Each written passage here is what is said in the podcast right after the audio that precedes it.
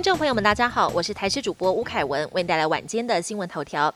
接连三天本土确诊数都破千例，台湾感染率到底会飙到多高？指挥官陈时中认为，以新加坡、韩国、香港跟纽西兰等这几国的感染率来看，台湾比较可能落在香港和纽西兰的百分之十五到十六，大约是三百多万人染疫。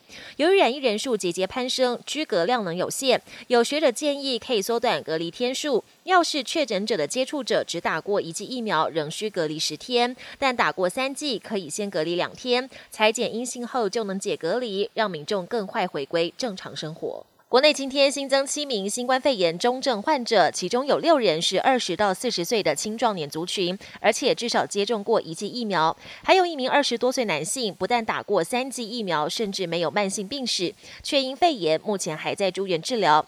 医师提醒，国外已经有研究指出，喝酒、抽烟可能会使病情加剧，也可能就是导致年轻人病情加重的原因。另外，也有国际知名期刊研究发现，曾确诊新冠肺炎者，即便康复。罹患糖尿病的风险，比起没有染疫的人，增加了百分之三十八。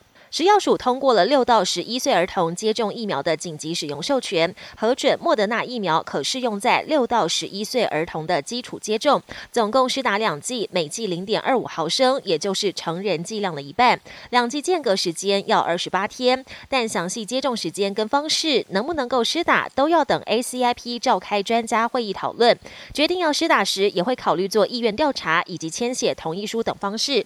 至于五岁以下幼童还没有疫苗可打。指挥中心表示，会在本周公布幼童确诊的照护指引。国际焦点：争议不断的巴西总统波索纳洛曾多次因为狂言狂语登上国际媒体版面。如今他再被爆出砸下上千万台币采购另类军火，要替部队提升战力，其中包括三点五万颗蓝色小药丸。他声称这是用来治疗高血压跟风湿病，不过依旧引起质疑声浪。巴西国会议员也将启动调查。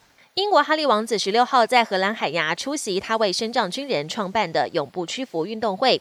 他在开幕致辞誓言：“全世界跟乌克兰团结一起，全场都起立为乌克兰选手鼓掌打气。”而哈利的妻子梅根也陪同出席，当场献吻放闪，大秀恩爱。惊世世界纪录中，全球身高最高的家庭就在美国的明尼苏达州。崔普一家平均身高两百零三点二九公分，相当的惊人。父母分别是一百九十一公分跟两百零二公分，带给三个孩子高人一等的基因。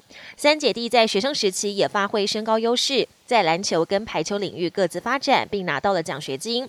不过，拥有超级身高也为他们的生活带来不便。本节新闻由台视新闻制作，感谢您的收听。更多内容请锁定台视各界新闻与台视新闻 YouTube 频道。